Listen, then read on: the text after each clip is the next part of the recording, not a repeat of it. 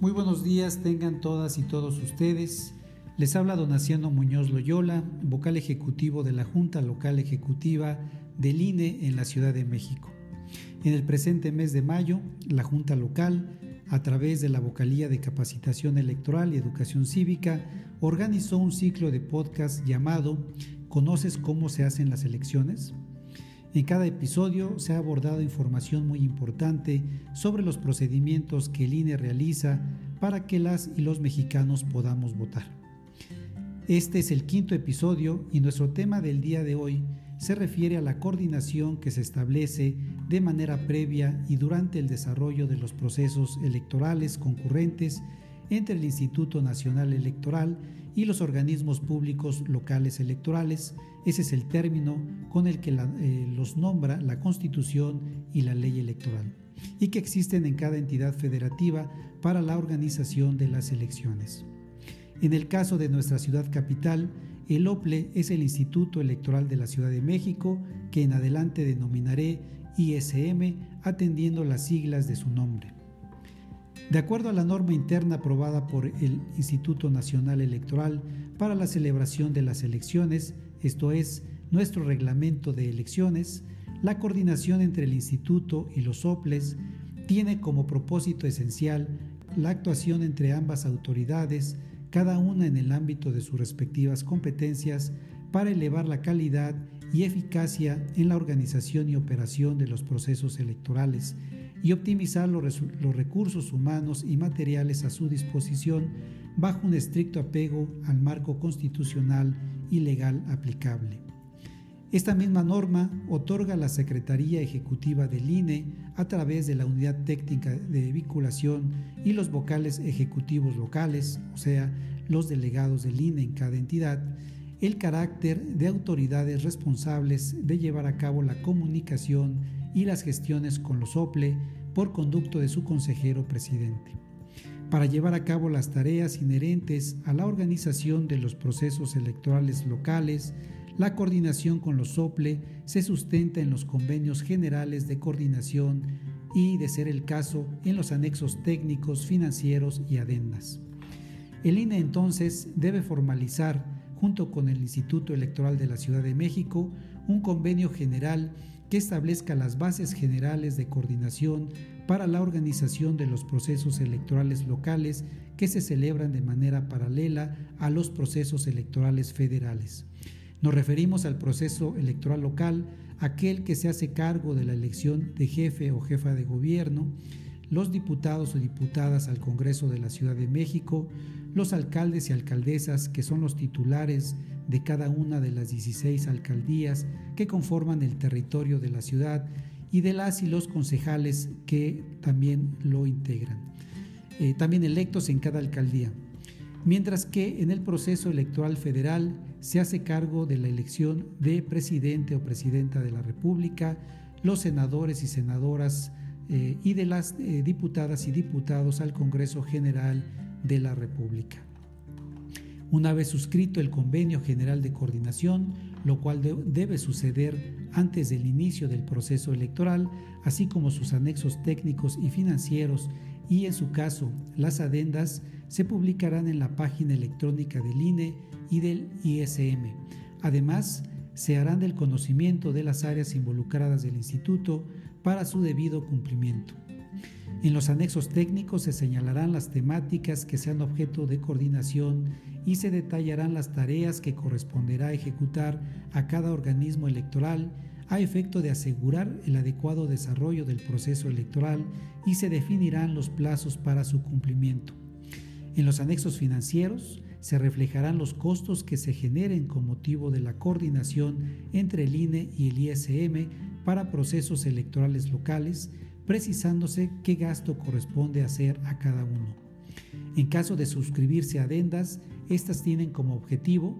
precisar algún proceso, actividad o tarea que por su relevancia deba añadirse al convenio general de coordinación y que por el plazo establecido para la firma del anexo técnico no haya sido posible su inclusión, o bien que habiéndose incluido toda la información en el anexo técnico, resulte necesaria mayor precisión técnica o jurídica derivada de algún acuerdo del Consejo General, que es el máximo órgano de dirección del INE, o alguna resolución que determine el ejercicio de una facultad especial, así como a la celebración de alguna elección extraordinaria u otra modificación que así lo amerite. Ahora bien, con independencia que en los anexos técnicos y financieros se refieran los plazos en que deba desarrollarse cada actividad, debe incluirse un calendario de actividades donde se detalle cada uno de los procesos, fechas de cumplimiento, de información o seguimiento, así como qué instituto debe cumplirlos.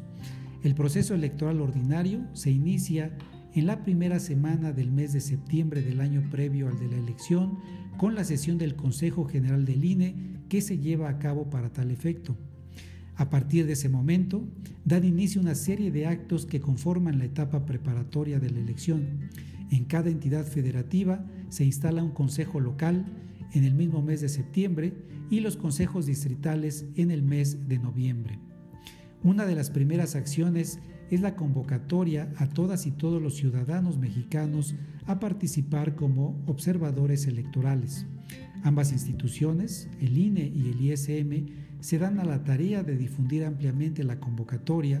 recibir las solicitudes de la ciudadanía u organizaciones interesadas en participar a través de esta figura,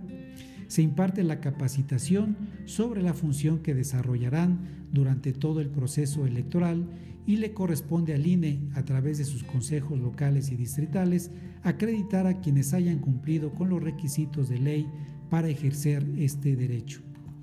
Si bien al INE le corresponde de manera directa la ubicación y selección de los lugares en donde habrán de instalarse las casillas, además de la selección por sorteo, la visita y la capacitación de las y los ciudadanos que fungirán como funcionarios de casilla, el ISM acompaña muy de cerca estas tareas y colabora con el INE en la elaboración de los materiales de capacitación en la parte que se refiere a los temas de la elección de las autoridades locales. Cabe mencionar que para que una casilla opere de manera normal debe integrarse una mesa directiva con, uno, con un presidente o presidenta, dos secretarios, uno para el llenado de las actas de la elección federal y el otro para el llenado de las actas de la elección local además de tres escrutadores. Se prevé la capacitación también de tres suplentes generales en caso de ausencia de alguno de los integrantes el día de la jornada electoral. Si en el proceso electoral eh, de que se trate se incluye la realización de alguna consulta popular, se debe incorporar la figura de un escrutador adicional para hacerse cargo del escrutinio y cómputo de las boletas de dicha consulta. No debemos olvidar que la ley determina la existencia de una mesa única para recibir los votos que emite la ciudadanía de las elecciones federales y también de las locales. Las tareas relacionadas con la expedición de la credencial para votar y la conformación de la lista nominal de electores, esto es, de aquellas ciudadanas y ciudadanos que pueden votar, es una tarea exclusiva del INE. El listado nominal es un instrumento que se utiliza para la realización de las elecciones de los ámbitos federal y local. La fiscalización de los gastos de pre-campaña y campaña de todas y todos los candidatos que participan en, la elección, ya sea federal o local, además de los gastos que los partidos políticos con registro nacional y con registro local en cada entidad eh, están establecidos, es una función que la ley le confiere al INE siempre con el auxilio de los institutos electorales locales.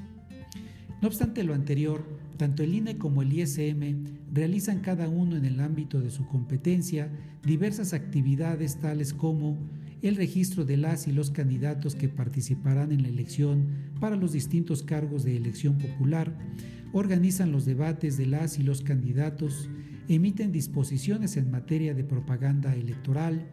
conocen sobre la realización de encuestas y sondeos de opinión que miden las preferencias electorales, implementan sus programas de resultados preliminares, los denominados PREP, al cabo del día de la jornada electoral,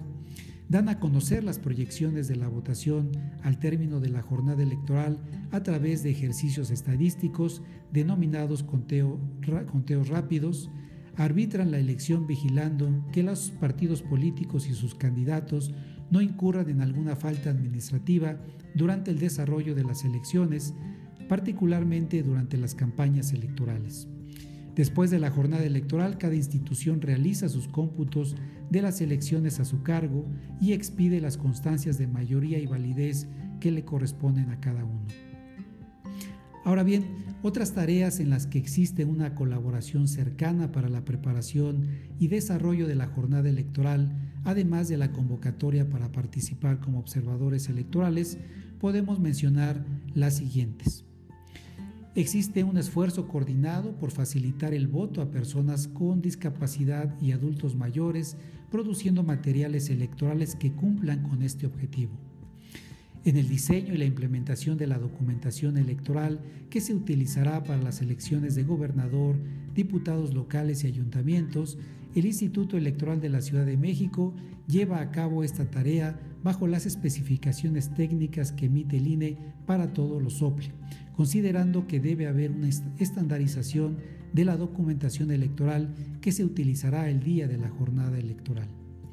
El procedimiento de conteo, sellado y agrupamiento de boletas electorales para las elecciones concurrentes se desarrolla conforme a lo dispuesto a los procedimientos definidos por parte del INE a través del reglamento de elecciones.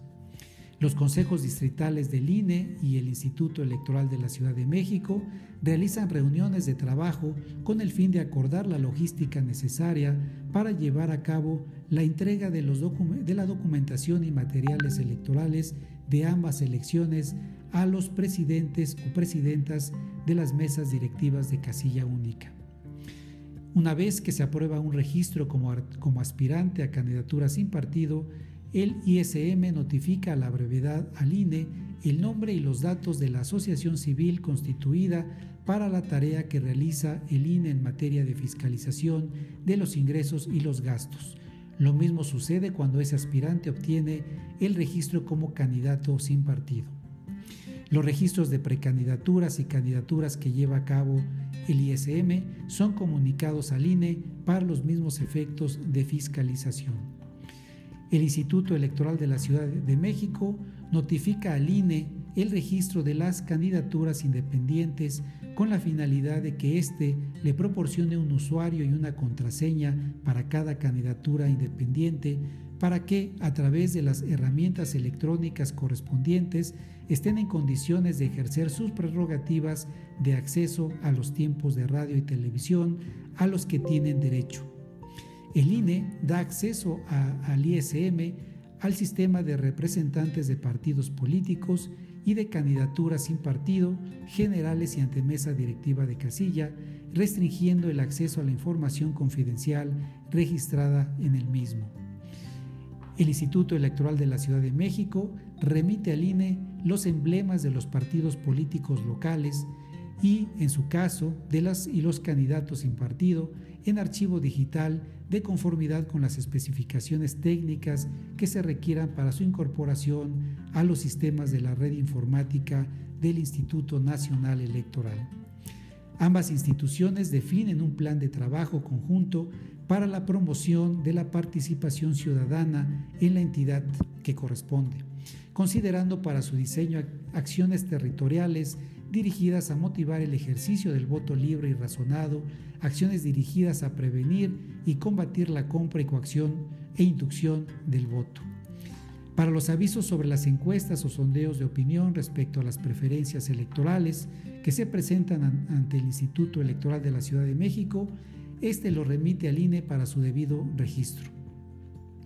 Durante el desarrollo de la jornada electoral, el INE implementa un sistema que se hace cargo de mantener informados a los diferentes integrantes de los consejos sobre los incidentes que se van presentando para tomar medidas de auxilio o corrección. El INE proporciona al ISM el acceso en modo consulta a la herramienta informática que se implementa. Dicha herramienta permite la identificación de las casillas por distrito electoral, local y municipio. El Instituto Electoral de la Ciudad de México emite lineamientos para llevar a cabo la sesión especial de cómputo de votos de la elección local, para lo cual se ajusta a las reglas previstas en el reglamento eh, de elecciones expedido por el Instituto Nacional Electoral. Para aquellas actividades que corresponden al INE y que requieran de sistemas informáticos a cargo del mismo, se establecen las condiciones y los procedimientos para que el ISM pueda consultarlos y, en su caso, los plazos y términos del envío de información que alimente dichos sistemas. Los sistemas informáticos contienen los niveles de desagregación a nivel federal, pero también a nivel local. El ISM debe notificar por lo menos con 60 días de anticipación al inicio de las transmisiones por radio y televisión al INE el contenido de los acuerdos que en el ámbito de su competencia adopte para determinar los tiempos en que habrán de iniciar las precampañas, intercampañas y campañas de los partidos políticos y en su caso de, las de los candidatos sin partido, para que el INE apruebe y notifique a tiempo los acuerdos de pautas de transmisión y los catálogos de estaciones de radio y canales de televisión a considerar en las transmisiones de sus, mensajes. Asimismo, debe entregar con por lo menos 40 días de anticipación al inicio de la etapa del proceso electoral al INE las solicitudes de tiempo en radio y televisión que requieran para el cumplimiento de sus fines conforme a lo estipulado en el reglamento de radio y televisión en materia electoral. Con la finalidad de apoyar al ISM para cumplir con el eh, monitoreo de noticiarios, el INE puede proporcionar los testigos de grabación que correspondan al catálogo de los noticiarios de radio y televisión que se aprueben el catálogo de noticiarios de radio y televisión que apruebe el ISM debe ser enviado al INE antes del inicio del monitoreo que realice con el propósito de que puedan revisar los requerimientos técnicos y operativos necesarios para la generación de los testigos de grabación. Ambos institutos convienen las actividades y mecanismos de coordinación necesarios para la instrumentación del voto de las y los mexicanos residentes en el extranjero,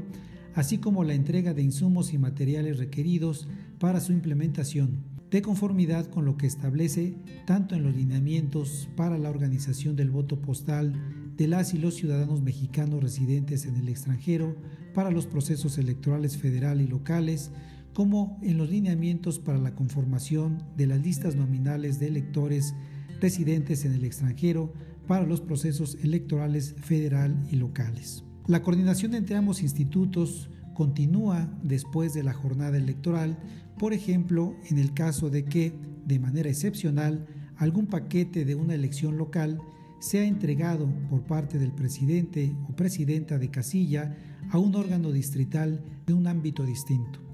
Para lo anterior, se lleva a cabo un registro escrupuloso de los paquetes que se encuentren en esta situación para posteriormente hacerle entrega al órgano competente de resguardarlo, todo ello bajo la vigilancia de los representantes de los partidos políticos y en su caso de observadores electorales.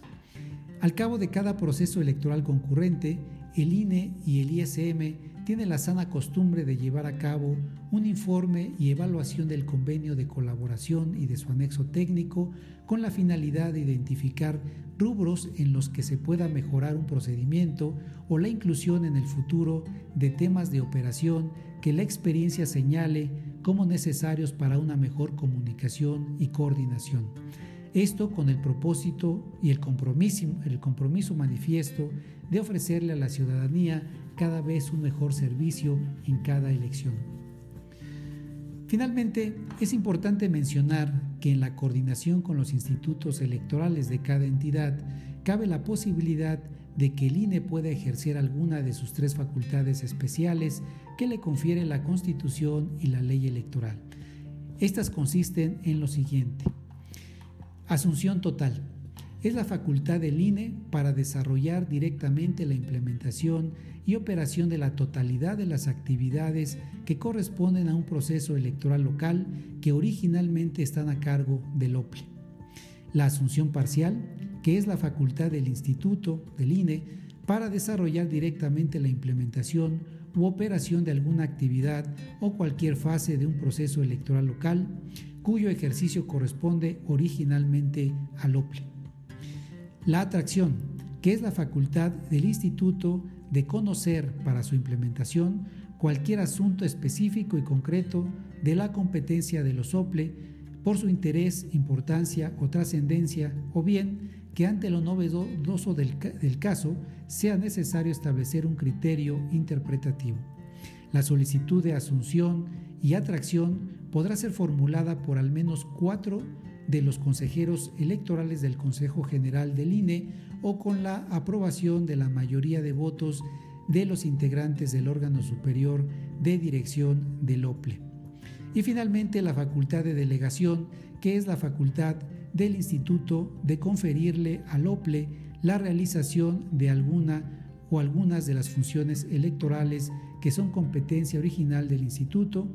la solicitud de delegación de la función electoral que se presenta ante la Secretaría Ejecutiva podrá formularse por acuerdo de alguna comisión del INE o al menos por cuatro de los consejeros electorales del Consejo General del propio Instituto Nacional Electoral. Eh, pues bien, hemos llegado al final de este podcast. Espero que la información que aquí les he referido les sirva a todas y todos ustedes y con el gusto de saludarlos eh, y saludarlas me despido. Que tengan muy buena tarde.